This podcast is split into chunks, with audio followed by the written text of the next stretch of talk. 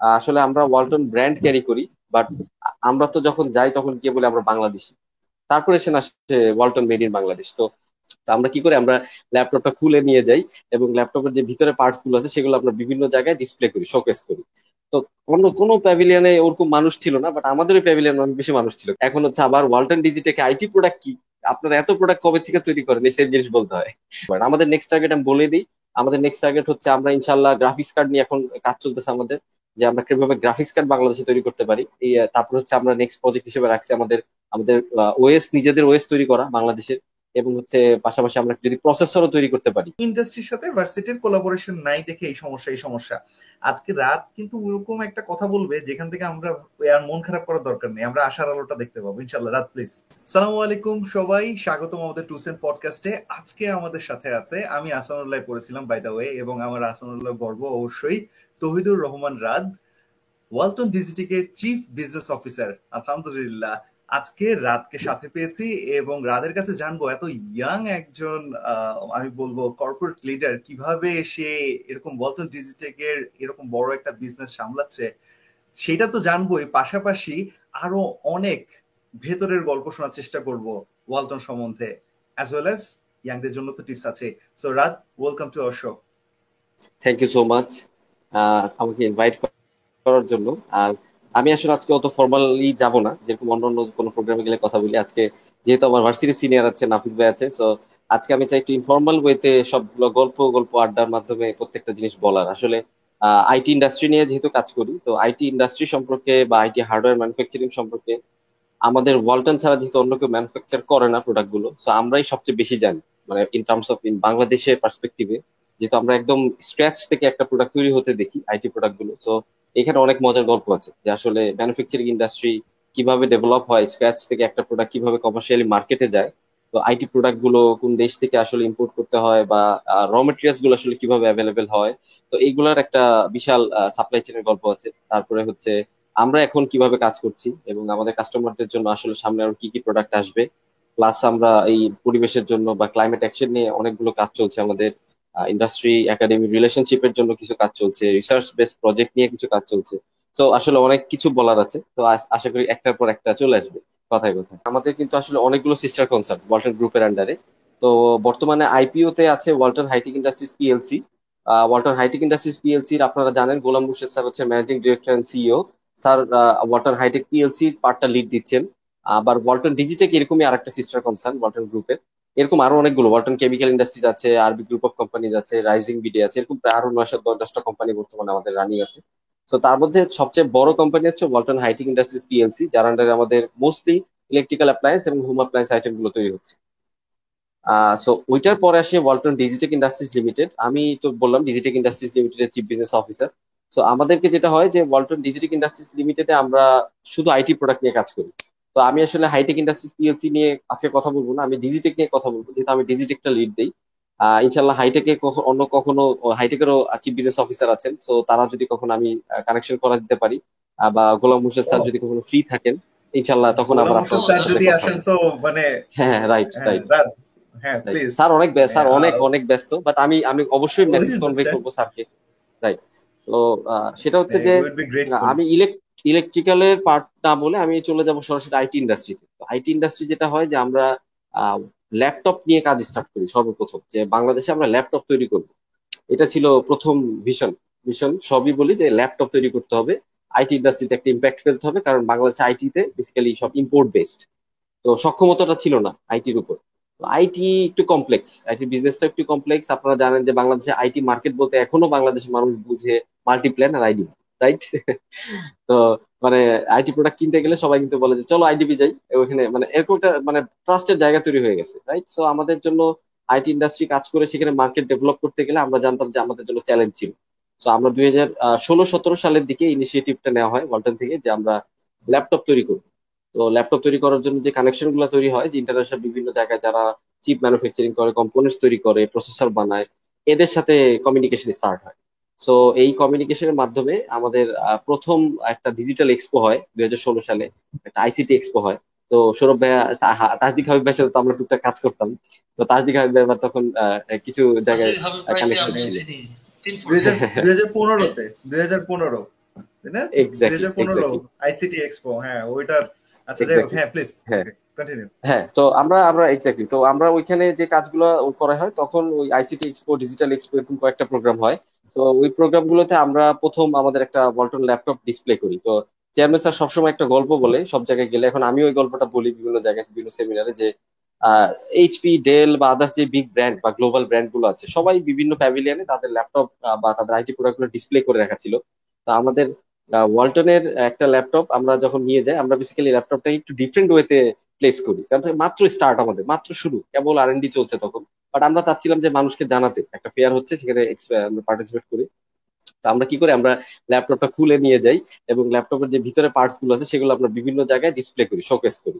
তো অন্য কোনো প্যাভিলিয়নে ওরকম মানুষ ছিল না বাট আমাদের প্যাভিলিয়ন অনেক বেশি মানুষ ছিল। কারণ হচ্ছে, মানুষ তো সবসময় ল্যাপটপ দেখে ডিসপ্লেতে সাজানো এবং কেউ কিন্তু বাসায় কিনে ল্যাপটপ খোলে না ওরকম ভাবে ওই সময়, ওই দুই হাজার পনেরো ষোলো সালের দিকের কথা বলছি। তো যখন মানুষ দেখল যে হ্যাঁ ল্যাপটপের ভিতরে তো এগুলো থাকে, এগুলো তো খুব ইন্টারেস্টিং তো তখন সবাই আসা স্টার্ট করে যে হ্যাঁ এই এই প্যাভিলিয়নে দেখতে হবে ওয়ালটনের ল্যাপটপ দেখতে হবে। তো ওইখান থেকে হচ্ছে শুরু।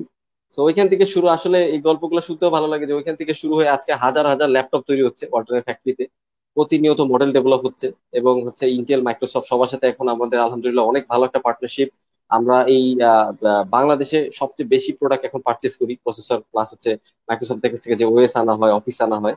সো এই জিনিসগুলো আসলে ওইখান থেকে এই আজকের এই গত পাঁচ বছরের গল্প অনেক বেশি মানে রোবাস ছিল, অনেক বেশি অ্যাগ্রেসিভ ছিল আমাদের মার্কেটিং স্ট্র্যাটেজি প্রত্যেকটা জিনিস যে আমাদের এক সেকেন্ডও থামা যাবে না। কারণ হচ্ছে টেকনোলজি বেসড কোম্পানির সবচেয়ে বড় চ্যালেঞ্জ হচ্ছে অ্যাডাপ্টেশন দ্যাট মিনস হচ্ছে আপনাকে যখনই কোনো ওয়ার্ল্ড ওয়াইড টেকনোলজি চেঞ্জ হবে, আপনাকে অ্যাডাপ্ট করতে হবে। আদারওয়াইজ আপনি কিন্তু কম্পিটিশনের এক স্টেপ পিছিয়ে থাকবেন। সো দেখা যায় যে আপনি ভালো করে জানেন যে এইট নাইন টেন ইলেভেন এই জেনারেশনগুলা কত ফাস্ট আমাদের ইন্ডাস্ট্রিতে আসছে। যে একটা আমরা ডিভাইস কিনতে কিনতে শুনছি যে নাইন চলে আসছে নাইন টেন টেন্থ ইলেভেন এখন তো টুয়েলভ সেই সিমিলার কিন্তু DDR three DDR four DDR five এত ফাস্ট চেঞ্জ হয়েছে। তো আমরা এখন দেখতেছি যে এই আইটি ইন্ডাস্ট্রির চ্যালেঞ্জটা খুব বেশি যে আপনাকে টেকনোলজিক্যালি যে অ্যাডাপশনটা এটা খুব ফাস্ট করতে হবে এবং আপনাকে গ্লোবালি সবসময় কানেক্টেড থাকতে হবে। আসলে আপনার যে ভেন্ডারগুলো আছে, আপনারা জানেন যে আমরা কিন্তু প্রসেসর তৈরি করতে পারি না। প্রসেসর ইন্টেল এমডি একচেটিয়া ভাবে পুরো পৃথিবীতে তৈরি করে কন্ট্রোল করে এবং ওএস এর ক্ষেত্রে মাইক্রোসফটই কিন্তু সবচেয়ে বেশি মার্কেট শেয়ার দখল করে আছে। সো আমাদের এদের এদের দুজনের সাথে খুব ক্লোজলি কাজ করতে হয়। লাস্ট উইকের আগের উইকে মাইক্রোসফটের যে এশিয়া নিউ মার্কেটের প্রেসিডেন্ট ছিল সুখোন নাম, উনি আসছিলেন। আমাদের সাথে একটা নতুন এগ্রিমেন্ট সাইন হয়। সো আমরা ওইখানে অনেক ইম্প্যাক্ট নিয়ে কাজ করি যে আমরা আসলে শুধু বাংলাদেশ না, আমরা গ্লোবালি কীভাবে কাজ করতে পারি ওয়াল্টন ব্র্যান্ড হিসেবে ওয়াল্টনের আইটি প্রোডাক্টগুলো নিয়ে, সেগুলো নিয়ে আলাপ হয় আমাদের। রিসেন্টলি ইন্টেলের কান্ট্রি হেডও আসছিল বাংলাদেশে। সো ওনার সাথে অনেক, অনেকক্ষণ কথা হয় আসলে আমরা এই ইন্ডাস্ট্রি গুলোতে কীভাবে কাজ করতে পারি। কারণ আমাদের জন্য অনেক চ্যালেঞ্জ বাংলাদেশে আমাদের এই ইন্ডাস্ট্রিটা কিন্তু আপনি আইটি একটা ইলেভেন জেন ল্যাপটপ কিনে আপনি এক্সপেক্ট করবেন পাঁচ বছর চালাবেন। এটা এটা কিন্তু খুব স্বাভাবিক। কিন্তু আপনি পাঁচ বছর চালাতে চালাতে দেখবেন যে টুয়েন্ট মানে এইটিন অথবা নাইনটিন জেনারেশন হয়তো বা নেক্সট ফাইভ ইয়ার্সে চলে আসবে। তো তখন কিন্তু আপনার প্রোডাক্টটা জাস্ট ফাইভ ইয়ার্স এর মধ্যে এত বেশি মানে কোনো আপডেট পাবেন না স্লো হয়ে যাবে। সো এই জিনিসগুলা কিন্তু খুব ইম্পর্টেন্ট এই জিনিসগুলো বোঝা অনেক ইম্পর্টেন্ট তো আমরা এই জন্য এই চ্যালেঞ্জটা ফেস করি যে প্রোডাক্ট স্লো হয়ে যায় বা আমাদের প্রোডাক্ট ভালো না, এই টাইপের কথা কিন্তু থাকে মার্কেটে সো এটা যেটা হয় যে এই প্রসেসর এই যে আপডেট এইগুলা বোঝা যে ডিডিআর ফোর থেকে ডিডিআর ফাইভে সুইচ করল। আমি থার্টি টু বিট নিলাম নাকি সিক্সটি ফোর বিট নিলাম এই যে আমার গিগা হার্স কত ছিল? আমার মেগা হার্স কত ছিল? আমার হার্ড ডিস্কের আরপিএম কত ছিল? এই জিনিসগুলো বোঝাটা খুব ইম্পর্টেন্ট তা আমরা কিন্তু ইন জেনারেল যাদের কেসে প্রোডাক্ট সেল করি আইটি প্রোডাক্ট তারা কিন্তু আমি সবসময় মানে এক্সপেক্টও করি না যে সবাই এটা বুঝবে। আমি আপনাদের দুজনকে একটা প্রশ্ন করি, সেটা হচ্ছে যে, আপনারা যখন কোনো আইটি প্রোডাক্ট কিনেন, তখন ওটার ভিতরে একটা নির্দেশিকা থাকে। আপনারা পুরো নির্দেশিকাটা, জীবনে পুরোটা পড়ছেন কিনা আমাকে সত্যি করে বলেন। এবার এবার প্রথম শুরুতে নির্দেশিকা আছে। নির্দেশিকা হ্যাঁ আচ্ছা আমি জীবনে মনে না পড়ছি। না অডিয়েন্স পড়ছে অডিয়েন্স আপনারা পড়ছেন আমি প্রিটি শিওর মনে হয় পড়েনি কেউ আমি আমি হ্যাঁ আপনাদের মাধ্যমে অডিয়েন্সকে অডিয়েন্সকে একটু জিজ্ঞাসা করি সেটাই অডিয়েন্স কমেন্ট করুক যে তারা পড়ে যদি আপনারা পড়ে থাকেন তাহলে রাত ভাই আপনাদেরকে অ্যাওয়ার্ড দিবে। ওয়ালটন থেকে ফ্রি ল্যাপটপ হ্যাঁ 100% 100% ভালো ভালো কিছু কিন্তু রাত ভাই আজকে রাত এখানে আছে রাত কিন্তু আজকে ভালো ভালো কিছু অ্যানাউন্সমেন্টও দিয়ে যাবে। হ্যাঁ প্লিজ আমাদের সাথে থাকেন ইনশাআল্লাহ সাবস্ক্রাইব করে রাখেন। আমি লাস্টের দিকে কিছু অ্যানাউন্সমেন্ট দিব। সো এবং ওই অ্যানাউন্সমেন্টগুলো হচ্ছে আজকে এই প্রোগ্রামের মাধ্যমে দিতে চাচ্ছিলাম সোশ্যাল মিডিয়াতে সো আমি ওই অ্যানাউন্সমেন্টগুলো বলে যাব এখানে। তো সেই জিনিসটা হচ্ছে যে নির্দেশিকাতে লেখা থাকে যে একটা আইটি প্রোডাক্ট আসলে কীভাবে ইউজ করতে হয় কতটুকু টেম্পারেচারে রাখতে হবে এবং প্রবলেম হলে ট্রাবল শুট হলে আপনি নিজেই সলভ করতে পারবেন কতটুকু আর কতটুকু পরে আপনি সার্ভিস সেন্টার আসবেন। তো এই নির্দেশিকাগুলো সবার আগে আমরা প্যাকেট খুলে কি করি? এটা কাগজ ফেলে দিই। তো এটা হচ্ছে একটা, এটা একটা প্রবলেম আমাদের জন্য। মানে এটা খুবই বড় প্রবলেম আমি মনে করি। কারণ হচ্ছে যে খুবই সিলি প্রবলেম নিয়ে আমাদের কাছে সার্ভিসে আসে। আমরা এটাকে সলভ করে দিই। আমরা অনেক সময় ওভার দ্য ফোনে আমাদের কোয়ারি ম্যানেজমেন্ট টিম আছে কাস্টমার রিলেশনশিপ ম্যানেজমেন্ট টিম আছে, তারা ওভার দ্য ফোনেই সলভ করে দেয়। বাট সেটা হচ্ছে যে যে আইটি প্রোডাক্ট ইউজের ক্ষেত্রে যদি আমরা একটু সতর্ক থাকি, আমরা গাইডলাইনটা ফলো করি বা বইতে যেটা লেখা সেটা একটু নিজে থেকে পড়ে দেখি, তাহলে আমরা, আমি যেটা দেখি thirty two forty percent problem ওখানেই সলভ করা সম্ভব। আর আমরা নিজেরাই সলভ করতে পারব।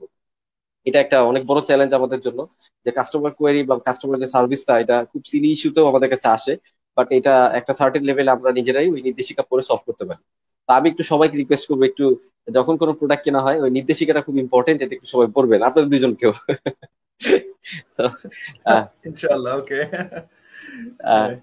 তো এটার এটার পাশাপাশি সেটা হচ্ছে যে আমাদের সেখান থেকে স্টার্টিং তো ওই আমি যেটা বললাম ফেয়ারে ফেয়ারের পরে আমরা একটার পর একটা প্রোডাক্ট ডেভেলপ করি। বর্তমানে আমাদের একত্রিশটা আইটি প্রোডাক্ট বর্তমানে আমাদের পাইপ মানে টোটাল লাইনে আছে আমাদের ওয়েবসাইটে গেলে দেখতে পারবেন প্লাস আমাদের যে প্লাজা বা শোরুমগুলো আছে সেখানেও প্রত্যেকটা প্রোডাক্ট আছে। তো ওই একটা ল্যাপটপ দিয়ে স্টার্ট হয়। তো ওই ল্যাপটপ থেকে আমরা আসলে একটার পর একটা ইকোসিস্টেম ডেভেলপ করার চেষ্টা করে যাচ্ছি, প্রতিনিয়তই, যে আইটি প্রোডাক্ট কিন্তু বেসিক্যালি একটা সলিউশন আপনি যখন একটা প্রোডাক্ট কিনেন that is not only hardware কারণ হার্ডওয়্যার জাস্ট একটা হাউজিং ওটাতে কিছুই করা যায় না। সো ওইটাতে যখন আপনি একটা ওয়েস লোড দিবেন, ওটার মধ্যে বিভিন্ন সফটওয়্যার লোড দিবেন ওটার মধ্যে অফিস বা আদার্স যেগুলো একটার পর একটা আপনি লোড দিবেন, তারপরে সেটা হচ্ছে আপনার অপারেশন মানে অপারেশনাল কোনো অ্যাক্টিভিটি করার জন্য সে আস্তে আস্তে উপযোগী হয়ে ওঠে। তো সেই জন্য সফটওয়্যার এবং হার্ডওয়্যারের এই যে যে কম্বিনেশনটা এটা খুব ইম্পর্টেন্ট আইটি ইন্ডাস্ট্রিতে আপনি যদি বিজনেস করতে চান। তো ওয়ালটনের আইটি প্রোডাক্টগুলো ডিল করা হচ্ছে ওয়ালটন ডিজিটেক ইন্ডাস্ট্রিজ লিমিটেড তো এই জায়গাটাতে আমরা ল্যাপটপের পরে ডেস্কটপ আনি, এরপর হচ্ছে আমাদের বিভিন্ন সিরিজের অল ইন ওয়ান আসে। আপনি হচ্ছে যেহেতু জানেন যে একটা ডেস্কটপের মধ্যে আবার এক বিশাল একটা প্রোডাক্টের যজ্ঞ তৈরি হয়ে আছে। ওটা একটা নিজস্ব দুনিয়া, যে ডেস্কটপের মধ্যে র্যাম থাকে এসএসডি থাকে পাওয়ার সাপ্লাই ইউনিট থাকে লিকুইড কুলার থাকে কেসিং থাকে। তো ওইটার মধ্যে আবার অনেকগুলো কম্পোনেন্টস মিলে ওটা একটা আলাদা ইন্ডাস্ট্রি তৈরি করা যায়। সো আমরা তখন চিন্তা করলাম যে ওয়াই নট এই ইন্ডাস্ট্রিটা স্টার্ট করি আমরা।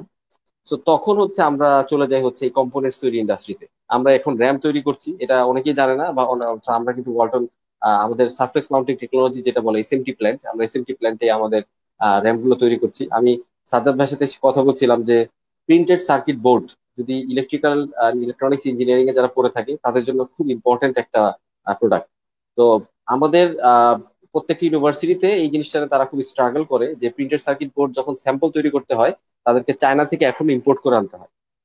কিন্তু বাংলাদেশে আমরা বেসিক্যালি নোকিয়ার এই প্ল্যানটা নোকিয়ার ছিল। নোকিয়া যখন এই প্ল্যানটা সেল করে দেয়, আমরা এই প্ল্যানটা কিনে আনি একটা সময়। কিনে এনে বাংলাদেশে এটা ডিসমেন্টেল করে সেট করা হয়। তো তারপর থেকে এই জন্য আমাদের প্রত্যেকটা মেশিন হচ্ছে ইউরোপিয়ান মেশিন এবং খুবই কোয়ালিটিফুল প্রোডাক্ট তৈরি হয়। আমাদের যে প্রিন্টেড সার্কিট বোর্ডগুলো তৈরি হয়, এটা বাংলাদেশে শুধুমাত্র আমরাই তৈরি করি স্টিল নাও তো আমরা এই একটা বেয়ার আমরা যে মাদারবোর্ড দেখি মাদারবোর্ডের উপরে তো অনেক কম্পোনেন্টস থাকে। আমরা আবার সেটাকে বলি PCBA that means printed circuit board assembly তো ওই পিসিবিএ গুলো তৈরি করতে হয় হচ্ছে সার্ফেস মাউন্টিং টেকনোলজি যেই ইন্ডাস্ট্রিয়াল লাইন আছে সেই লাইনে এটা ফুললি রোবোটিক্স লাইন এটা অটোমেটেড হয়। কারণ কম্পোনেন্টসগুলো মানে কাস্টমাইজ করে বসানো অনেক ডিফিকাল্ট যেটাকে আমরা ম্যানুয়াল ইনসার্শন বলি। Manual insertion is very difficult so আমরা এটাকে অটোমেশন প্রসেসে যেহেতু সারা পৃথিবীতে এটা প্র্যাকটিস হয় সো এটা আমরা এটার অটোমেশন প্রসেসে আমরা চলে গিয়েছি। তো প্রিন্টেড সার্কিট বোর্ড এখন যাতে বাংলাদেশের স্টুডেন্টরা প্লাস যাদের যারা ইন্ডাস্ট্রি নিয়ে কাজ করার ইচ্ছা আছে যাদের, তাদের জন্য আমি বলব যে এটা একটা অনেক বড় সলিউশন নিয়ে আসছে ওয়ালটন ওয়ালটন ডিজিটেক ইন্ডাস্ট্রিজ লিমিটেড যে আপনারা আপনারা ধরেন রিসার্চ এন্ড ডেভেলপমেন্টের প্রজেক্টেও আপনারা যদি দশটা পিসিবি লাগে, আপনারা আমাদের কাছ থেকে তৈরি করে নিতে পারবেন। এবং এটা বাইরে থেকে আনতে গেলে যেরকম কস্ট বেশি হয়, অনেক হ্যাসেল অনেক টাইম কনজিউমিং সো আমরা এখানে রিকোয়েস্ট করি সবাইকে, যেখানেই যাই, আমি এই কথাটা বলি যে পিসিবি হচ্ছে অনেক কমপ্লেক্স একটা ইন্ডাস্ট্রি যেটা বাংলাদেশে ওয়ালটনের মধ্যে আছে এবং ওয়ালটনের, আমি আজকে ওয়েবসাইটের লিঙ্কও দিয়ে দিব। আপনারা যদি কেউ চান যে আমি কস্ট ক্যালকুলেশন করব আমরা তার কাছে ধরেন বিল অফ মেটেরিয়ালটা আছে বাট সে কস্টটা ক্যালকুলেট করতে পারছে না বিকজ প্রোডাকশনের সাথে প্রসেস কস্টটা খুবই ওতপ্রোত ভাবে জড়িত।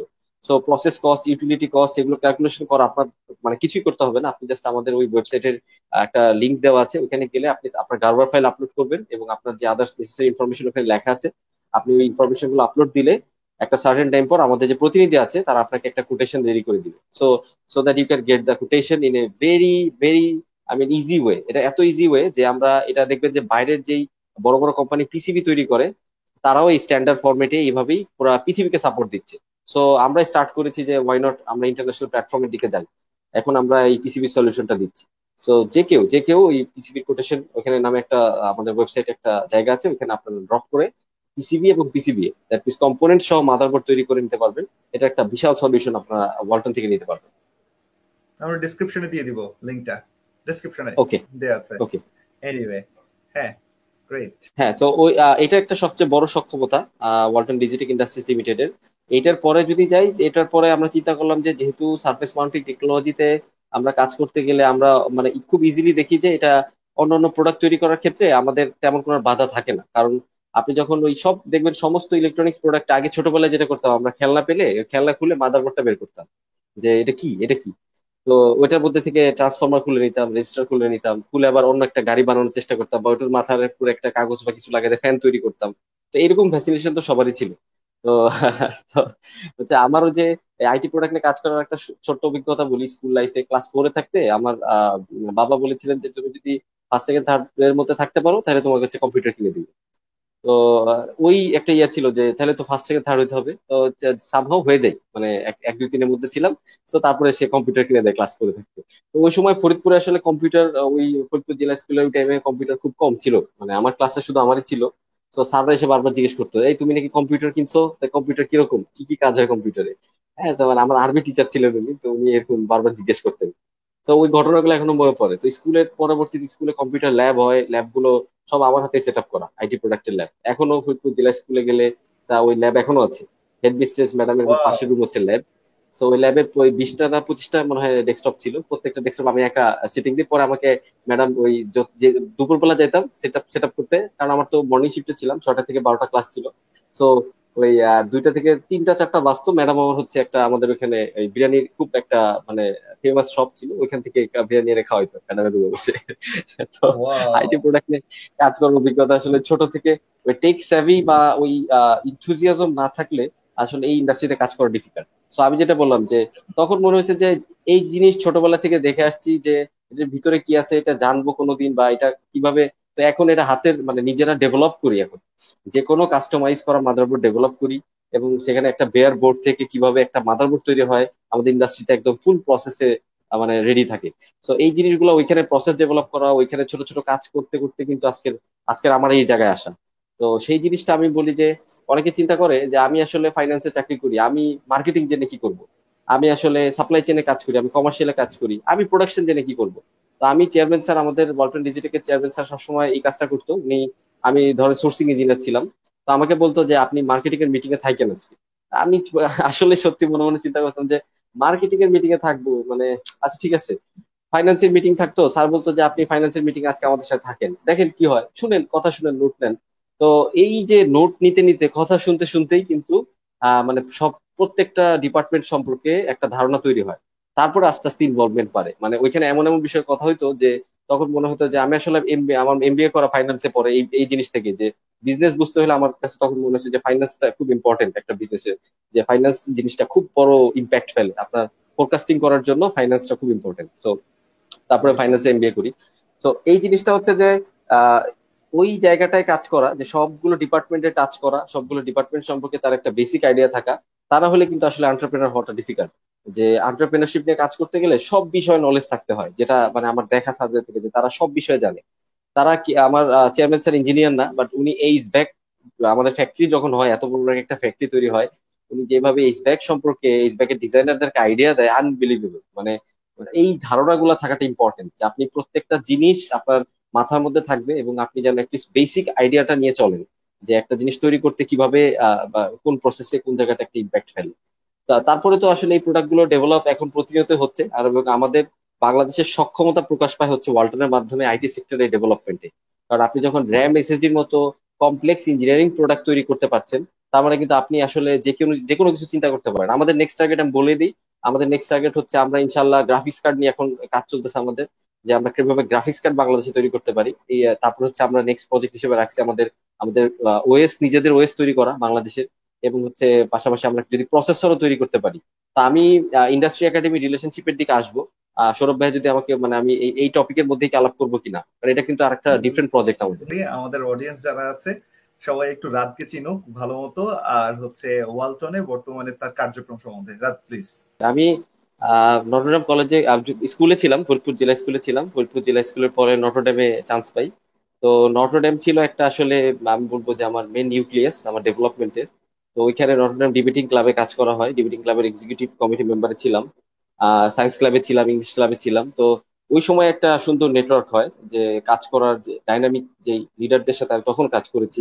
স্পন্সরশিপ অ্যারেঞ্জ করা থেকে, একটা প্রোগ্রাম অর্গানাইজ করা, বিভিন্ন ইউনিভার্সিটির সাথে, বিভিন্ন কলেজের সাথে, ওই টাইমটা থেকে কোলাবোরেশন করা।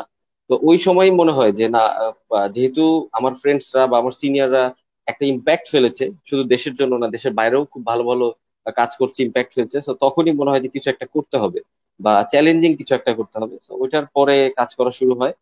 সো আফটার দ্যাট তো আসানুল ইউনিভার্সিটি ভাইয়া যেটা বলল যে আসানুল ইউনিভার্সিটিতে গ্রাজুয়েশন তো এখানে স্টার্ট হয় ইন্ডাস্ট্রিয়াল প্রোডাকশন ইঞ্জিনিয়ার এখানে একটা মজার গল্প আছে। আমি আদিব ভাইয়ের কথা একটু বলতে চাই বিকজ আদিব ভাই ছিল ফরিদপুরে। তো আদিব ভাই আমার ইমিডিয়েট সিনিয়র থাকার কারণে সে ফরিদপুরে খুব ভালো স্টুডেন্ট ছিল ফার্স্ট সেকেন্ড থার্ড এর মধ্যে ছিল। তো আমাদেরও ওই ফার্স্ট সেকেন্ড থার্ড বা এক থেকে পাঁচের মধ্যে রোল থাকার কারণে ওনার প্রতি মানে ফলো করা থাকতো। ফলো করতাম যে আদিব ভাই যেখানে যাচ্ছে ভালোই কিছু হবে। আদিব ভাই কিন্তু ইন্ডাস্ট্রিয়াল প্রোডাকশন ইঞ্জিনিয়ার ছিল। মানে উনিও ইন্ডাস্ট্রিয়াল প্রোডাকশন ইঞ্জিনিয়ারিং এ ভর্তি হয়। তো তখন বাসায় বলি যে, ওই সাবজেক্ট এত নতুন, তো এটা এত, অনেক চ্যালেঞ্জিং হবে, যদি আমরা ওই সাবজেক্টে অ্যাডমিট হই। তো তখন বলা হয় যে, আসলে ঠিক আছে, তাহলে ইন্ডাস্ট্রিয়াল প্রোডাকশন ভর্তি হয়ে এবং একটা রিস্ক নেওয়া যেতে পারে। তারপরে তো আসলে তারপর সবার সাথে পরিচয় হওয়া, এরপরে প্রোডাক্ট সম্পর্কে জানলাম। আমি শৈশব স্যারের কথা একটু স্পেশালি বলব এখানে, কারণ আমি সবার নাম মেনশন এই জন্য করব যে, এই মানুষগুলোর অবদান অনেক বেশি, এই সাবজেক্টগুলা নেওয়ার ক্ষেত্রে এবং এই সাবজেক্টে আসলে ফিউচারে কি করতে পারব, সেটার যে একটা ভিশন দেখানো ওই সময় থেকে, এটা আসলে তাদের অবদান অনেক বেশি। তো শৈশব স্যারের যে ক্লাসটা ছিল introduction class industrial production engineering এর, ওটা ওটা অনেক বড় একটা ইম্প্যাক্টফুল ছিল, যে আসলে না ইন্ডাস্ট্রিয়াল প্রোডাকশন ইঞ্জিনিয়ারিং পুরো অনেক কিছু করা সম্ভব। সো তারপরে তো আসলে ফটোগ্রাফি ক্লাবের সাথে খুব একবারে খুবই ক্লোজলি জড়িত ছিলাম। কাজী সুদীপ্ত ভাইরা ছিল, কাজী মুশফিক ভাই, তারপর হচ্ছে সায়েদ ভাইয়ের কথা তো না বললি না, আমার অনেক ক্লোজ তো তাদের মাধ্যমে, তাদের সাথে চলাচল করতে গিয়ে আসলে একটা ক্লাব কীভাবে পরিচালনা করতে হয়, একটা ক্লাব কীভাবে স্টার্ট করতে হয়, সেখানে কি কি অর্গানাইজিং একটা বিষয় থাকে। একটা ক্লাব আসলে অনেক কিছু বিষয়, একটা অর্গানাইজেশনের মতোই রান করে। একটা কোম্পানি যেভাবে রান করতে হয়, এখন বুঝি জিনিসগুলো আসলে একটা ক্লাবকেও ঠিক সিমিলার ওয়েতে রান করতে হয়। সেখানে হিউম্যান রিসোর্সের পিপল থাকতে হয় ট্রেজারি থাকতে হয় সেক্রেটারি থাকতে হয় প্রেসিডেন্ট থাকতে হয়, প্রত্যেকটা জিনিস, যেটা একটা যে কোনো মাল্টিন্যাশনাল বা ন্যাশনাল যে কোনো কোম্পানিতে থাকতে হয়, ঠিক একটা সিমিলার ওয়েতে একটা ক্লাবেও যারা কাজ করে, তারা যেই এক্সপিরিয়েন্সটা গ্যাদার করে, এটা আসলে অনেক বেশি কাজে দেয় কর্পোরেট লাইফে তো ওই জিনিসটা, ওই গ্রুমিংটা খুব ইম্পর্টেন্ট ছিল, যে প্রত্যেকটা লেভেলে কাজ করা এবং সেখানে একটা মজার বিষয় থাকে, আসলে আমরা যখন ইউনিভার্সিটিতে পড়ি, তখন কিন্তু বিসি স্যারদের সাথে বা ডিন স্যারদের সাথে ইন্টারাকশনটা একটু কম থাকে, কারণ স্যার অনেক ব্যস্ত থাকেন। বাট আপনি যদি ক্লাব করেন, আপনি দেখবেন যে স্যারদের সাথে মিটিং করার সুযোগ হয়, তাদের সাথে কথা বলার সুযোগ হয়, তখন কনফিডেন্স লেভেলটা বাড়ে। যে একটা সিনিয়র ম্যানেজমেন্টের সাথে যখন আপনি কথা বলবেন, তো ওই কনফিডেন্স লেভেলটা খুব ইম্পর্টেন্ট তো ইউনিভার্সিটি শেষ হলো। ইউনিভার্সিটি শেষ হওয়ার পরে আমি জবের জন্য যখন সার্চ শুরু করি, বিভিন্ন জায়গায় সিভি ড্রপ করা হয়, তখন একটা ইচ্ছা ছিল যে দেশের বাইরে যাব। আমি জানি না কেন এই ইচ্ছাটা ছিল। যদিও মানে পড়ালেখায় অত খারাপ ছিলাম না বাট মানে ট্রাই করলে হয়তো বা বাইরে স্কলারশিপ বা অন্য কোনো ব্যবস্থা হতো বাট সামহাও বাইরে যাওয়ার ইচ্ছা ছিল না। দেশে কিছু একটা করব। এটা সবসময় ইচ্ছা ছিল যার কারণে বাইরে যাওয়া হয়নি। তো আমি কখনো বাইরে অ্যাপ্লাইও করিনি। মানে আচ্ছা ইচ্ছা ছিল যে আমি হয়তো কোন একটা পার্টিকুলার রিজন তো লাগে হ্যাঁ। রাইট রাইট তো এটা ছিল হচ্ছে যে আমার কাজিনরা মোস্টলি বাইরেই থাকে। হ্যাঁ আমার কাজিন একটা ইউনিভার্সিটি অফ টরন্টোতে এখন বর্তমানে লেকচার হিসেবে আছে। তো ওদেরকে দেখেছি। আমার আরেকটা কাজিন আছে। ও বাইরের বাইরের দেশে স্ট্যান্ডার্ড চার্টারে জব করে। সো ইউএসএ তে বেশিরভাগ কাজিন চলে গেছে। তো সবাই চলে যাওয়ার পর যেটা হয়েছে, আমাদের জয়েন্ট ফ্যামিলি ছিল। তো তখন ছোটবেলায় অনেক মজা হতো। লাইক সবাই যখন একসাথে ফরিদপুর যেতাম, ঈদ করতে সবাই আমাদের বাসায় মানে যাওয়া আসা ছিল। বা ঢাকায় কোথাও গেলে ঘুরতে যেতাম তো আস্তে আস্তে সবাই যখন বড় হতে থাকে গ্রাজুয়েশন কমপ্লিট করতে থাকে বা অনেকে তার কলেজ লেভেল পার করার পর এ লেভেল ও লেভেল দিয়ে বাইরে চলে যায় তখন আস্তে আস্তে ফ্যামিলি ছোট হতে থাকে। তো আমার কাছে ওই জিনিসটা তখন ফিল হয় যে সবাই যদি দেশের বাইরে চলে যায় তাহলে আসলে দেশে আর কোনো অস্তিত্ব থাকে না। এটা একটা এটা একটা অনেক ইম্পর্টেন্ট পার্ট ছিল যেটা আমি বললাম খুবই ফ্র্যাঙ্কলি কথা বলতেছি আজকে। তো আমি একদম কোনো সিক্রেট বা হাইড এন্ড সিক না তো সেটা একটা অনেক মানে জায়গা ছিল যে সবাই যদি চলে যায়, দেশে কে থাকবে? তো আমাদের একটা, যেহেতু অনেক বড় ফ্যামিলি আমাদের, তো আমি ভাবতাম যে এখন বলতে গেলে আমি বড় মানে আমাদের ফ্যামিলি কাজিনদের মধ্যে বাকি ভাইয়েরা সবাই চলে গেছে বাইরে। তো এখন আমি তিন নাম্বার ছিলাম সিনিয়রদের মধ্যে বাট আমি এখন বড় কারণ কেউ নাই আর। আমার পরে আবার ছোটগুলো চলে গেছে বাইরে। তো ওই জন্য দেখা যায় কাকুরা, চাচারাও বলে যে আসলে তুমি তো এখন বড় ছেলে হয়েছো ফ্যামিলি সো তোমাকে টেক কেয়ার করতে হবে, তুমি দেশে থাকো, এটাই বেটার তো ওইটা একটা কাজ করছে এই জিনিসটা। আর একটা হচ্ছে যে মনে হয়েছে যে দেশে কাজ করার অনেক জায়গা আছে। এটা এটা ইম্পর্টেন্ট এবং এটা আরও বেশি ইম্পর্টেন্ট মনে হয়েছে যে যখন দেখলাম আমাদের বর্তমান এই ইন্ডাস্ট্রি গুলা স্পেশালি আইটি ইন্ডাস্ট্রি আইটি ইন্ডাস্ট্রিতে হার্ডওয়্যার ম্যানুফ্যাকচারিং বা একদম স্ক্র্যাচ লেভেল থেকে ডেভেলপমেন্ট এখন ওইভাবেই স্টার্ট হয় নাই। আমি যখন মানে এই চিন্তা ভাবনা গুলো করি, তো তখন মনে করলাম যে এই স্পেসিফিক জায়গাতে যদি কাজ করা যায়, সেই ক্ষেত্রে এখানে অনেক কিছু করার আছে। এবং একা তো কিছু করা সম্ভব না। তো একটা ভালো টিম দরকার হয় যে কোনো জায়গায় কাজ করতে গেলে। এবং কাজ করার ক্ষেত্রে মোস্ট ইম্পর্টেন্ট হচ্ছে যে আপনি যে সারাউন্ডিংস কাজ করবেন, সেই সারাউন্ডিংসটা আসলে কেমন? তো আমার কাছে তখন মনে হয়েছে যে আমি যে সারাউন্ডিংস কাজগুলো করেছি বা যে কোম্পানিগুলোতে কাজ করার সুযোগ হয়েছে, সবাই অনেক হেল্পফুল ছিল। তো এটা অনেক মোটিভেট আমাকে সবসময় এটা মোটিভেট করতো যে আমি আমার আগের কোম্পানির নাম মেনশন করব না। আমি যে ওয়ালটন যে কোম্পানিতে ছিলাম বাট সেই কোম্পানির বস আইআইটি থেকে পড়ে এসেছিল। তো সে আমাকে গল্প বলতো যে, আমি আইআইটি থেকে পড়ে এসেছি, আমার ফ্রেন্ডরা নাসাতে জব করে গুগলে জব করে বাট আমার বাংলাদেশে থাকতে কেন জানি ভালো লাগে। তো, সে এটাই বলতো যে, আমার তো তুমি বাইরের দেশের বাইরে যাও না। তো আমি তো তখন ফ্রেশার ছিলাম। তো আমি ওই স্যারের কথাগুলো খুব মানে তখন ফ্রেশার থাকলে যেটা হয় যে, যার কথাই শুনবেন খুব মোটিভেশন মোটিভেটেড হয় যে হ্যাঁ উনি এটা বলছে, তাহলে এটা করা উচিত। আচ্ছা উনি এটা বলছে, এটা করা উচিত। বাট উনি যেহেতু আমার ডিরেক্ট বস ছিল, আমি অনেক লাকি ছিলাম যে, আমি ওনার কাজ করেছি। তো উনি অনেক এই জিনিসগুলো বলতো যে, আমি কিন্তু চাইলে দেশের বাইরে যে কোনো সময় যেতে পারি, বুঝছ? কিন্তু আমি কিন্তু দেশেই কাজ করি। কারণ হচ্ছে আমার মনে হয় যে, দেশে কিছু করে যেতে পারলে সেটা নেক্সট ফিফটি ইয়ার্স এর জন্য দেশের অনেক কিছু উপকারে আসবে। তো তুমি এটা দেশের বাইরে যাও না। তো আমি বলছি আচ্ছা ঠিক আছে স্যার তো ওইটা, ওইটাও ইম্পর্টেন্ট ছিল যে প্রেশার ছিলাম এবং স্যারের সাথে একদম খুব ক্লোজলি কাজ করেছি এবং স্যার এই জিনিসগুলোতে অনেক বড় ইম্প্যাক্ট ফেলেছে। আর আরেকটা জিনিস হচ্ছে যে আরেকটা আছে আমি যখন স্টুডেন্ট ছিলাম ইউনিভার্সিটিতে ছিলাম, তখন আমি তিনটা অ্যাটাচমেন্ট করি। তো সাজ্জাদ ভাই খুব ভালো করে জানে যে আমাদের আসানুল্লাহ ইউনিভার্সিটি আইপিতে আসলে ওই টাইমটাতে অ্যাটাচমেন্ট করার, কারণ আমাদের যেহেতু সিনিয়ররা তখনও বাইরে চাকরি করা বা বিস্তৃতিতে অত বেশি লাভ করেনি, তো আমাদের জন্য একটু ডিফিকাল্ট ছিল। মানে লিঙ্ক অ্যারেঞ্জ করা ইন্ডাস্ট্রি গুলোতে। এখন তো অনেক অ্যাভেলেবেল এখন সবাই মাসাল্লাহ অনেক ভালো করছে বাট ওই টাইমটাতে আমাদের টাইমটাতে একটু চ্যালেঞ্জ ছিল। তো সামহাও আমাদের সেমিস্টার ব্রেকগুলা একটু বড় ছিল মানে পাবলিক ইউনিভার্সিটির মতো ছিল। আমরা কিন্তু বলতাম যে আমাদের ভার্সিটি তিন রকম একটা প্রাইভেট পাবলিক আর একটা চাহাসাবুল্লাহ রক্ত গরম হয়ে যাচ্ছে কিন্তু রাত আমার এটা একটু একটু কনটেক্সট দে সাজ্জাদ এটা এটা এটা আমি রিলেট করতে পারতেছি না। না রিলেট ব্যাপারটা আসলে রাজ্যে কথাটা বলতে হচ্ছে পাবলিক ইউনিভার্সিটিতে কি হয়? পাবলিক ইউনিভার্সিটি এভরিওয়ান হচ্ছে মানে আসলে এনভায়রনমেন্টের কথা বলতেছে হ্যাঁ? ভাই ব্রাদার কালচার হ্যাঁ? আবার প্রাইভেট ইউনিভার্সিটিতে আমরা মনে করি যে ওপেন ক্রেডিট কেউ কাউকে হয়তো চিনবে না এরকম টাইপের ব্যাপার। কেউ কাউকে চিনবে না। On the other hand Ahsanullah কিন্তু একটা প্রাইভেট ইউনিভার্সিটি হওয়া সত্ত্বেও তাদের মধ্যে এমন একটা কালচার আমাদের ভেতর ছিল যে সিনিয়রদের ওই chain of command you know র্যাগিংটা না হোক মনে কর হ্যাঁ কিন্তু ওইভাবে করে যে একটা কালচার শুরু হতো যে বড় ভাই আর ছোট ভাইদের মধ্যে যে সম্পর্ক ছোট ভাইয়ের যে একটা রিলেশন একটা স্ট্রং তৈরি হতো। আমাদের আমাদের ওপেন ক্রেডিট আমাদের fixed credit not only that মনে কর এরকম হতো। আমরা অন্যান্য ইউনিভার্সিটিতে কি দেখি যে একটা বিল্ডিং থেকে গিয়ে আরেক বিল্ডিং এ গিয়ে হয়তো বা ক্লাস করছে যে ডিফারেন্ট ডিফারেন্ট স্টুডেন্টরা এসে ক্লাস করছে তাই না? এর ক্লাসের ক্লাসমেটরা আবার অন্য ক্লাসের ক্লাসমেট ডিফারেন্ট ডিফারেন্ট হবে। আমরা কিছু জানতাম না আমরা একটা রুমে আসি বসে থাকতাম যে টিচার এসে এসে পড়ে যাবে। স্কুল কলেজের মতো। একদম মনে করো পাবলিকের মতোই। এবং সেমিস্টার ব্রেক গুলাতেও রাইট সেমিস্টার ব্রেক গুলাতেও পাবলিকের মতো ছুটি থাকতো এক মাস দেড় মাস ছুটি থাকতো। আর প্রাইভেট ইউনিভার্সিটি যেটা হয় মিড টার্ম মানে আমরা বুঝি হচ্ছে এক্সামিনেশন মানে একটা পরীক্ষা থাকবে মিড টার্ম রাইট তো আসানুল্লাহ হচ্ছে মিড টার্ম মানে সাত দিনের একটা ছুটি। তো আমরা মিড ব্রেক বলতাম। অনেক ছুটি ছিল। এবং খুব সুন্দর কিছু মানে এটা কোনো লিখিত কোনো নিয়ম ছিল না বাট এরকম কিছু আমাদের স্ট্রাকচার ছিল যে সেকেন্ড ইয়ার সেকেন্ড সেমিস্টারে যারা উঠবে, তারা হচ্ছে ফুটবল অথবা ক্রিকেট টুর্নামেন্ট অ্যারেঞ্জ করবে। দ্যাট মিনস ওরা বড় হয়ে গেল, ওরা এক স্টেপ বড় হয়ে গেল, ওরা ফুটবল অথবা ক্রিকেট টুর্নামেন্ট অ্যারেঞ্জ করল, ওরা একটা অর্গানাইজিং ক্ষমতা পেল। আবার হচ্ছে ফোরওয়ার্ডে যখন মানে ফোর্থ ইয়ার ফার্স্ট সেমিস্টারে যখন উঠবে, তখন হচ্ছে ওরা একটা ফেস্ট অথবা কোনো একটা রিভার ক্রুজ অ্যারেঞ্জ করবে। তো ওরা আরও বড় একটা প্রোগ্রাম অ্যারেঞ্জ করবে তো ওরা ফোর্থ টু দেরকে বিদায় সংবর্ধনা দিবে মানে ফোর্থ ইয়ার সেকেন্ড সেমিস্টার সেমিস্টারদের বিদায় ব্যাচকে তো এরকম কিছু লেগাসি বা কালচার আছে sorry Ahsanullah right right right এইভাবে কিন্তু আসলে রাত যে কথা বলছে এইভাবে কিন্তু আসলে গ্রো করে। একটা ছেলে মেয়ে কিন্তু গ্রো করে এইভাবে। খালি ক্লাসে পড়লে হয় না। ট্রু হ্যাঁ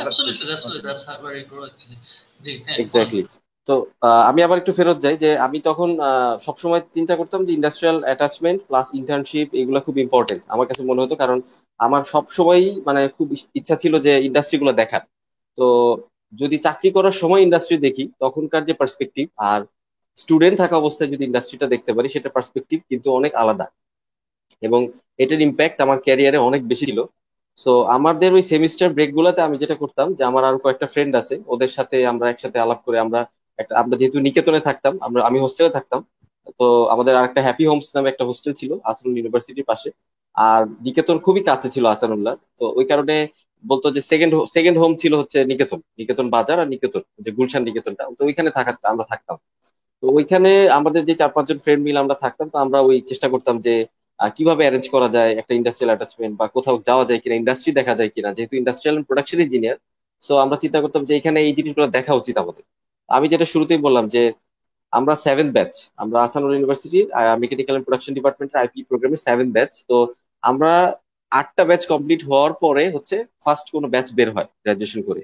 তো আমাদের সময় মাত্র ভাইয়ারা সিনিয়র যারা ছিলেন তারা বের হচ্ছে। আসানুল্লাহর যে ব্র্যান্ড নেম এটা নিয়ে আসানুল আইপি ব্র্যান্ড তারা মাত্র ক্যারি করা স্টার্ট করে। সো তাদের পক্ষে আসলে একটা ইন্ডাস্ট্রিয়াল অ্যাটাচমেন্ট অ্যারেঞ্জ করাটা খুব চ্যালেঞ্জিং ছিল ওই সময়। আমরা এটা খুব মানে ভালোভাবে আমরাও বুঝেছি যখন আমরা নতুন নতুন স্টার্ট করি ক্যারিয়ার তো সো ওইটার পার্সপেক্টিভ থেকে আমরা তখন বিভিন্ন জায়গায় অ্যাপ্লিকেশন লিখে লিখে ড্রপ করে স্টার্ট করি।